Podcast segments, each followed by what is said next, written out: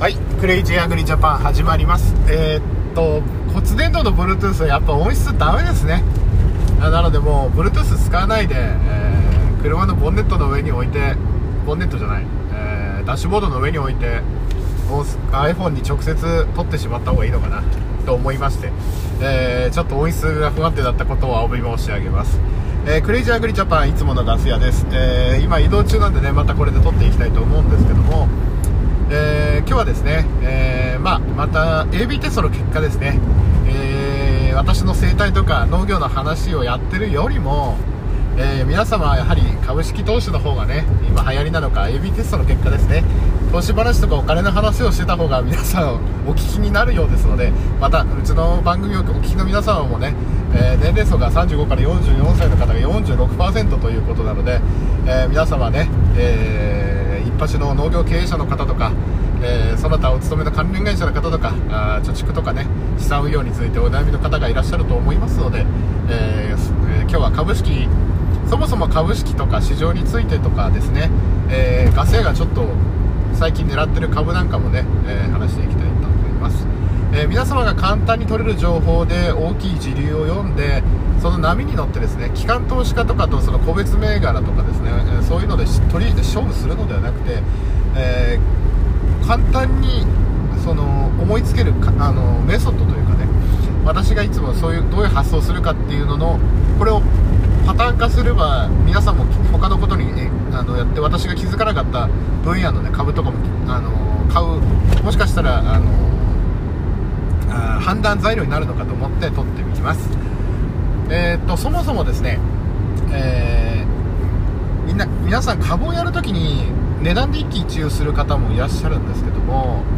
あのそれだともう自分の私生活破綻してしまう方があるんですよ、まあ、株式始めた時あるあるなんです。私も高校の時なんかねあの高校の時からネット、まあ、マネックスでねネット証券でやってたのがいい思い出なんですけどやっぱ授業中も机に隠した携帯で常に値段を見てましたね。本当それぐらいもうこれじゃダメなんですね。あとポジポジ病もかかってたし常に口座にお金があるとポジション持たなきゃいけないっていうのがあって。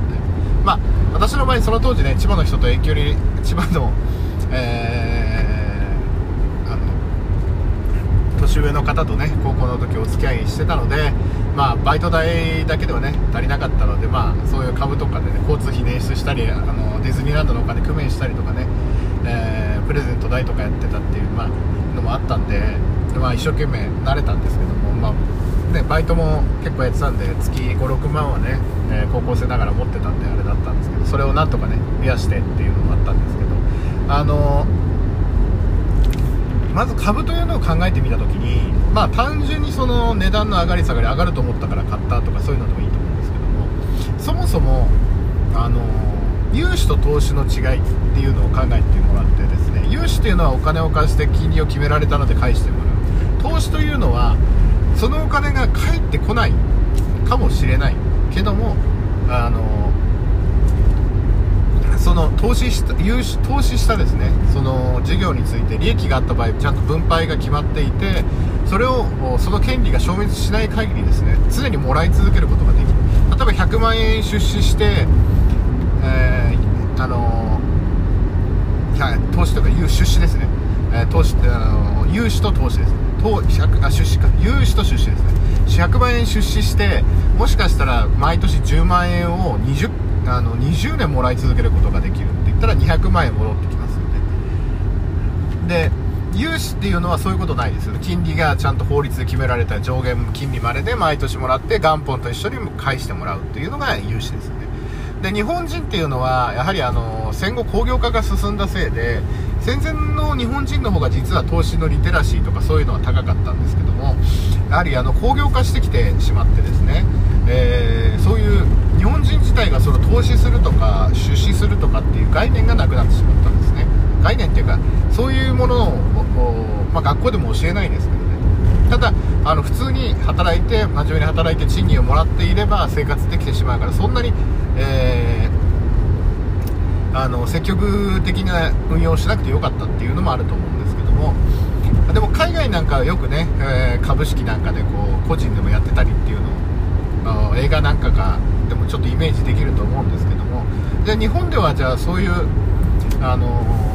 金融のね新しい事業を始める人たちはどうやって資金を得ていたかっていうとやっぱ銀行とか要は皆さんの預金とか保険会社が取った保険料とかを間接的に金融が運用してそれを皆さんじゃなくてその金融機関が代わりに出資とか融資とか投資とかしてたわけですね。出資をしてそれでその配当で利益を得ていて、まあ、保険料はあの保険金払いの原資にしたりとかですね、まあ、日本の保険についてはかなりあの特殊なんでねあの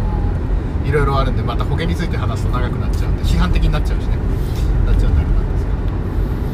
でもやはり私たちがこれから自分たちでね NISA とか国はできてきてその直接的に自分たちで投資しなさいっていうことなんですけども実はそれは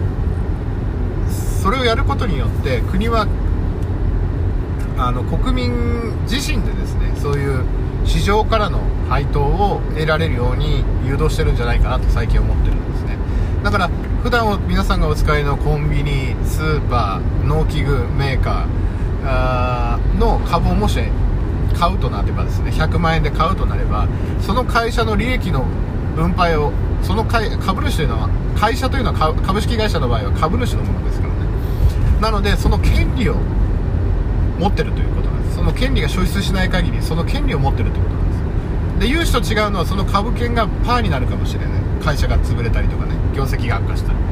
だけどもし自分たちが普段使ってるものでも株式を持ってることによって、えー、実はあの配当という形で、えー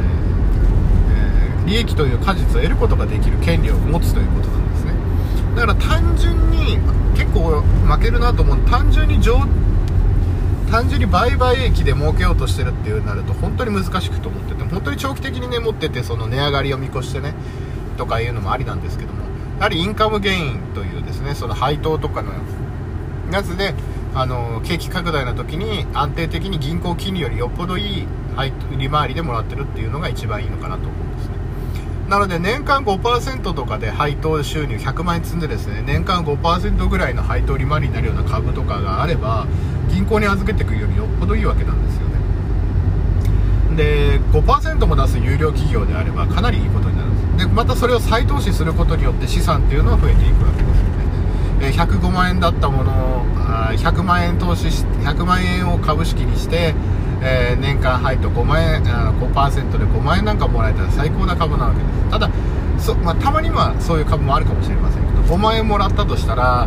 それをまたその株に投資して105万円の今度5%になって複利の計算になっていくともう10年もしたら倍ぐらいになるわけですね。なのでそういった風にしてあのあのインフレとかでね資産を増やしていく。またあのただ持ってるだけだと目減りしていくお金をね相対的にちゃんとその分増やすっていう、えー、こともできるんじゃないのかなと。であのー、先物市場とかもあるんですけども私も農産物について日本の農産物も一時期ね先物市場とかでどんどんやったら予約販売とかできたらいいなとは思ってたんですけどもそうすれば農家もね先物の市場で先にお金の当てを作ることができるしいいと思ったんですけどそもそも日本って需要の方が少なくて供給量が課題だってことあの多いってことに気づいたんです農産物に関してだからそもそも供給量が多くて需要の方が少ない作物を作ってる時点で先物市場が生まれないなと思ったんですね。だから主要穀物であるお米についても先物市場農水省がねほんの78年前まで試験上場で78年前から試験上場で始めて先物市場をやろうとしましたけどあの四国の大豆相場とかですね、えー、穀物相場とかあの中東の原油先物とかと比べてアメリカの穀物は世界中の人が欲しがるから先物市場が成り立つわけなんですよね。いやいろいろもいろんな人が欲しいから。で原油もいろんな人が欲しいから成り立つわけなんですよね。だけど考えてみると日本の農産物ってあのー、まあ、もちろん国内にそういうの成果市場とかもあるわけなんですけどもそれ対外的には需要がなくて日本国内ででも何だったら余り気味でお米に関しては、まあ、減碳がうまくいって今年ねかなり少なくなるんでしょうけど作付けも少なかったんでね WCS ばっかりになるんでしょうけど。あ WCS っていうのは飼料米なんですけど。だからそういうことを考えた時にああれだなと思って日本の農産物だと今のところ先物市場っていうのは成立しえないなっていうのは思っていてもちろん予約販売とかは予約販売というかその注文あかあの予約注文とかのねそういう契約栽培っていうのはまたできるかもしれないですけどそこまで止まりだなっていうのは最近思ってるしです。ねあちょっと投資の話から離れちゃったんですいません。でですねえー実はあのー、今狙ってる株式のジャンルがあって私も資金もそんなないのでね今度ハウス建てなきゃならないので今あと1ヶ月ハウス建てなきゃならないけど資金カツカツなんですけど。あのー、NATO の加盟国が GDP の2%程度まで防衛費を軍事費ですね。軍事費を増産あの増やそうというなってて日本も自民党案ではですよ。日本も GDP の2%までを目標に、えー、防衛費を増額しようということになってまあ数年かけてになるんですけども。でここであの少し先に勘のいい方は三菱重工だとかそういうロケットとかねミサイル関係とか軍事防衛装備をやってる会社をね、えー、石川製作所とかねそういうとこ思いつくかもしれないんですけども。えー、っと日本日本だと需要と供給のギャップが20兆円ぐらいあるんですね。要は供給より需要の方が20兆円少ないんですね。だからそこは本当は財政支出をして埋めていって、えー、供給より需要の方が旺盛にする状態が景気がいいってことなのでするべきなんですけどもあの下手に供給を下手に需要を喚起してしまうと供給が間に合わなかった場合本当のインフレが進みすぎちゃったりとかですね、えー、特定のものが値上がりしちゃったりとかあことがあるのでそこはバランスを見てやらなきゃいけないっていうのはあるんですけども。で GDP で今1%で防衛費をやってるので5兆4000億円積んであります。でこれを2%にするって単純に、えー、5兆4000億の場合で10兆円にしたいっていうことなんですね。まあ全部が全部10兆円になるかわからないんですけど。で勘のいい方はそれじゃあ防衛装備関連の銘柄買えばいいのかっていう話になるのかもしれないんですけどもそれだけじゃないんです。えー、単純に、えー、その防衛装備の会社の株が上がるのはあその利益を確実に得るのは、えー、もっともっと先になると思うんですね。でまだその一歩手前でそれが打ち出された後にその防衛装備をやる関連企業はその先の需要を見越して設備を持っとかなきゃいけないんですね。要は工場だとか生産ラインだとか。えー、部品の供給ルートとかですね。あと何の技術を持ってくるのかっていうのを先に見越して作っておかないと、あのー、国がねこのミサイル作ってくれって言った時に対応できないわけなんですね。でもちろんあの機密事項も多分に含まれているので、えー、かなり難しい仕事になると思うんですけども。私は今そこ狙ってる防衛装備の会社が投資えー、投資じゃない設備投資するときに上がる銘柄っていうのを探してるんです、えー、JR 東海のリニア新幹線が決まったときに実はかなり上がった株があってそれはリニアに使う絶縁体をやってるゴムかな？絶縁体をやってる会社の株が上がったんですね。これリニアが決まった時にあこれから先リニアでこの会社はもう何年も、あのー、売り上げが見込めるだろうってことで上がったんですね。なのでその関連してる銘柄っていうのをちょっと狙っていきたいなと思っていて。例えば、えー、そういうと三菱重工とかがやるときにいつもくっついてるですね、えー、一緒になって動いてる建設会社があるだろうしあのー、あのなんかライセンスとかねあのそういうのをやってる間に入ってもしかしたらブローカーみたいな会社があるのかもしれないしあのイスラエルかアメリカのロビーとつながっててそういうところから軍事産業のそのパイプを持ってきてねこういうそういうのの仲介する特許とか知的財産権とかそういうのに詳しい間にいるコンサルの会社があったりだとかあるのかもしれないしだからそういう銘柄を買いたいなって思ってるんですね。まだまだその現物としてのそのミサイルとかっていうの納品は先のことなんだけどその前に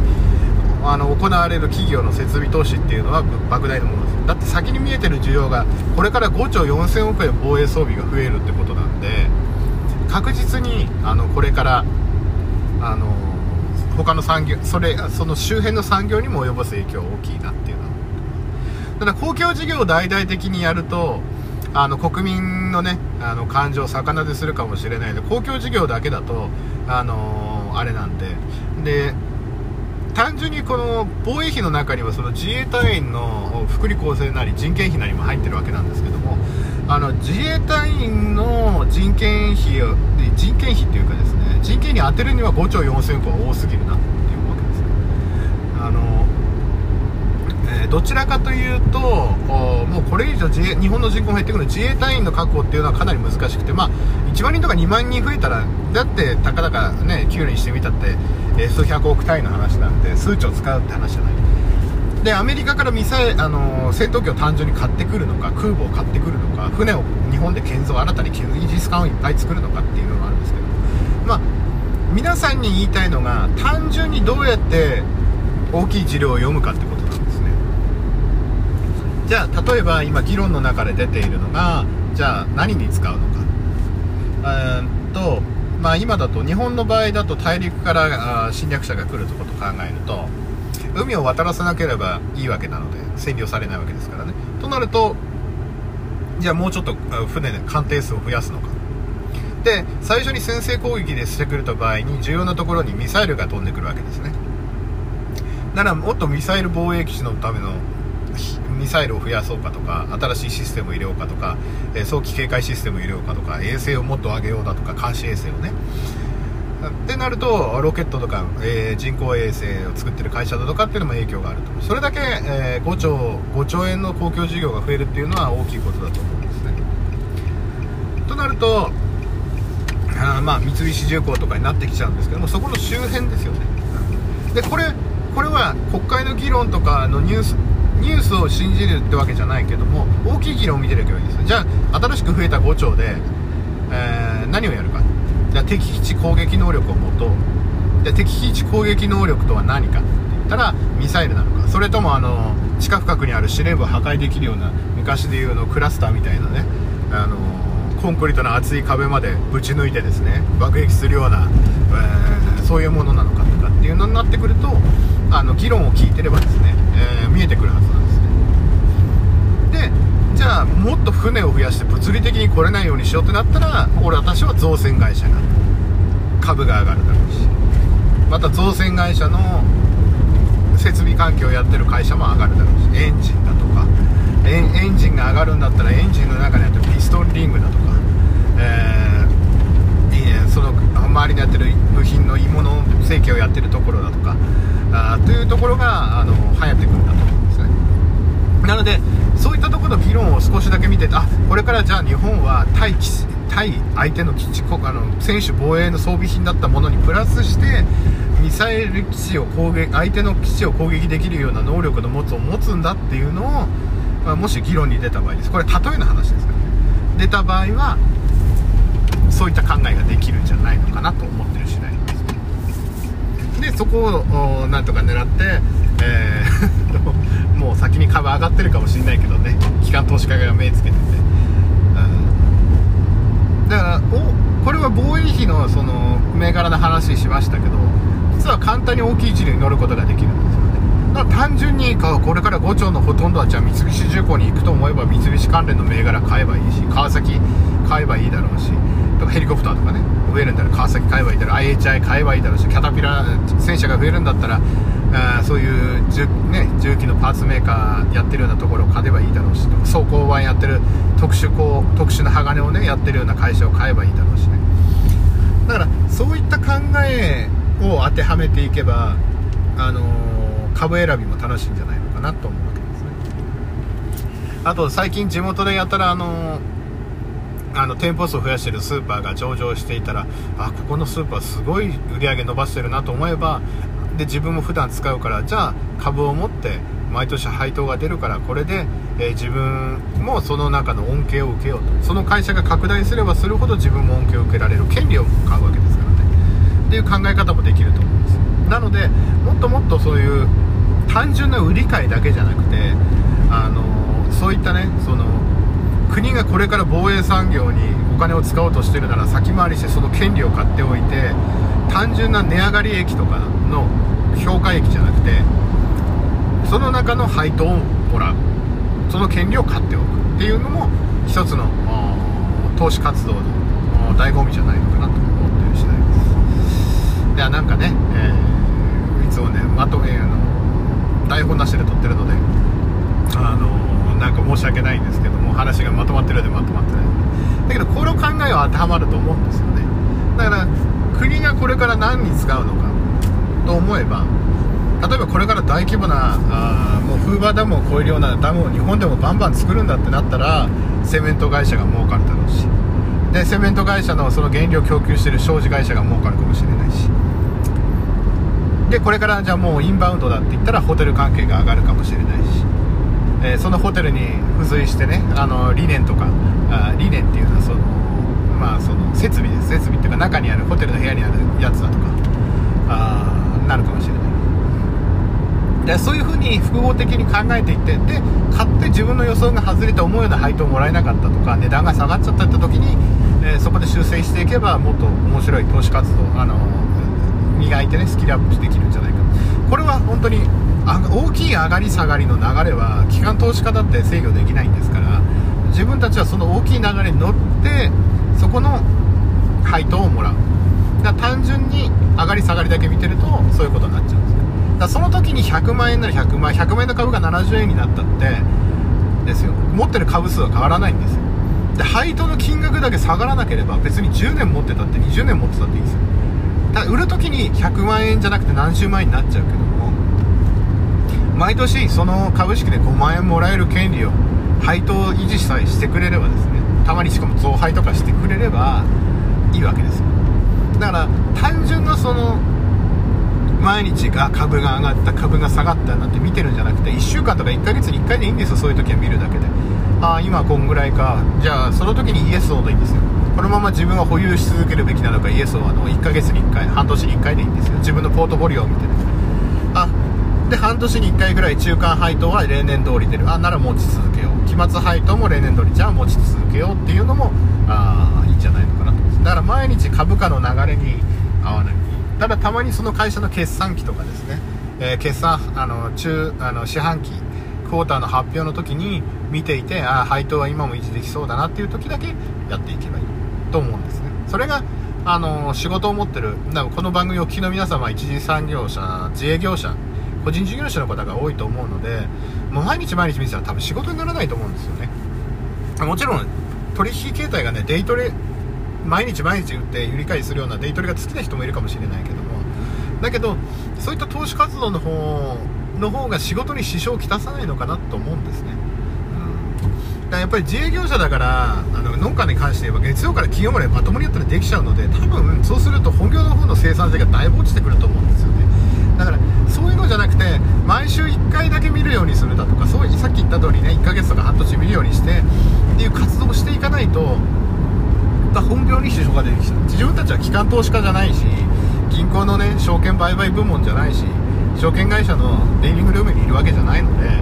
えー、そういう風にしていかないとちょっと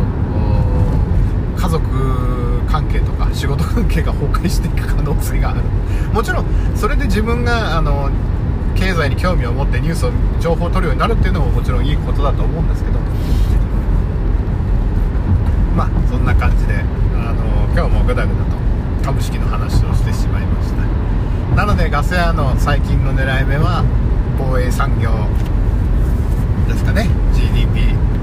比2%を目標にってなれば何を買うのかな。まあ多分ウクライナとロシアの戦争でどれが効果的に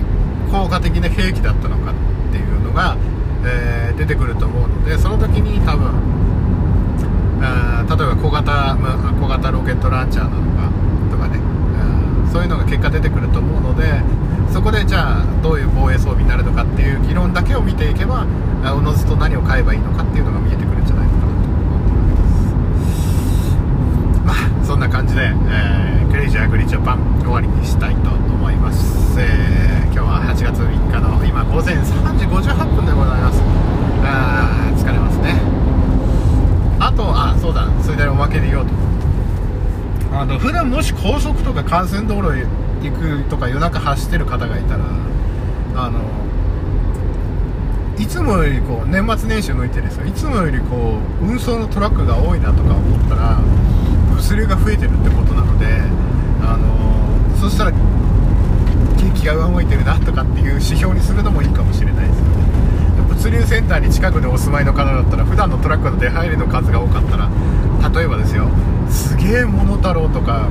あの大塚あ大塚じゃないえー、とアイリス大山の物流倉庫とかアスクルの倉庫めちゃくちゃなんか稼働時間増えたなとか車の数とか増えたなとかあ派遣社員とかバイト雇ってるのが増えたなと思ったらもうその会社上場してたらそこで毎日お隣に住んでたらチェックできるわけです。いやここの物流センターはかなり動いてるなとかね。この会社が流行ってんだなっていうのであのそれを指標にして買うのもありなのかもしれない。自分の近くにあるものを指標にしてやるのも面白いかもしれない。それともしかしたら株が連動してたらもっと面白いことになるかもしれないですけどね。なのであのそういう気づきをテンプレにしてやってみると世の中面白いのかもしれません。ちょっとおまけも長くなってしまいました。それではまたどこかでお会いできる日を祈りつつ See you next time goodbye ガスヤでした。燻製とは美味しい。燻製とは楽しい。燻製とは難しくない。燻製ミックスナッツ燻製チーズ燻製卵などベアーズスモークハウスがお送りする燻製品の数々。お問い合わせはベアーズスモークハウスワンアット gmail.com ワンは数字の1でお願いします。ツイッターはアットマークベアーズスモークハウスまで。お待ちしております令和のこの時代に突如天下を統一せし者が現れた。なあなあ、天下統一って知ってる？え、織田信長？ちゃうちゃう。ああ、豊臣秀吉。ちゃうちゃう。ああ、わかった。徳川家康。ちゃうわ。桃の天下統一や。天下統一の塔は桃って書いて天下統一。知らんか？もう食べてますけど？食べとんかい甘くて美味しいさくらんぼ、桃、りんごは、シシド果樹園の天下統一。天下統一で検索。